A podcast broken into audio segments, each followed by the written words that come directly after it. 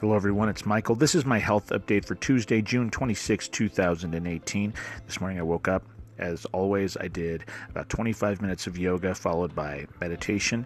Then uh, a little, you know, focus on a lot of water. For a midday meal, I had chicken, uh, an omelet with a salad, balsamic, and some beans as well.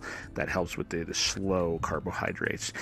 Had a lot of water, had a lot of coffee today and it's it's been a good day. Um, then I went and hit the gym a little bit later tonight. I did hit cardio, felt really good, and I'm doing a little bit more stretching here, some basic yoga poses before meditation and bed. Tomorrow I will, uh, if I can work out the timing, I will be at the gym doing uh, weight training which would be great. I did catch up tonight. Actually, I forgot to mention, I did catch up with my weight training from the day before uh, tonight as well, following my uh, my cardio as well. So I'd love to hear what you do in that kind of situation. Do you do cardio first, or do you do cardio after? If you do cardio and uh, weight training on the same day, I tend to warm up for about five minutes, then do weight training usually when do cardio on separate days or on separate occasions if I'm doing a two a day.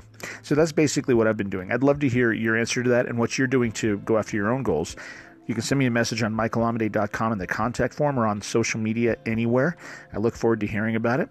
So, like I say in the other podcast, the next episode will be tomorrow. So, until then, keep getting after it. And I'm looking forward to hearing your progress. Have a great night.